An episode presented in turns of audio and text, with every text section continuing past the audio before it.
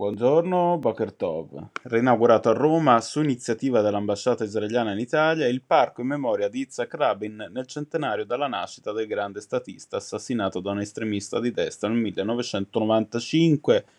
Presenti numerosi ministri e rappresentanti delle istituzioni, 14 ministri per inaugurare Parco Rabin, titola tra gli altri Repubblica. Per il messaggero una giornata preziosa per ricordare, con un'occasione in più, il senso delle parole dialogo e pace. Il procuratore generale palestinese ha accusato Israele di aver ucciso deliberatamente la giornalista Shirin Abu Akleh. Lo segnala Repubblica menzionando la posizione della NP, ma anche la reazione sdegnata del governo di Gerusalemme. Qualsiasi affermazione che l'esercito israeliano prenda di mira intenzionalmente giornalisti o chi non è coinvolto negli scontri è una bugia grossolana e palese le parole del ministro Benny Gantz.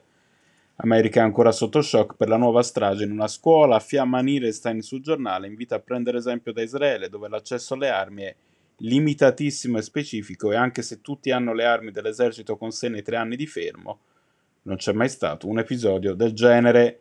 Joran Gutgeld si scaglia su Repubblica contro l'ipocrisia di alcuni sedicenti pacifisti. Il pacifismo sulla guerra ucraina, sostiene, è una posizione estremista alla pari del negazionismo dell'olocausto e del complottismo dei Novax, ma chiedere così tanto ai conduttori dei nostri talk show è forse troppo.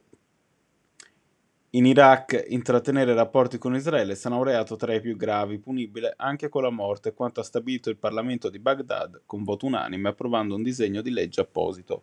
A riportarlo è Avvenire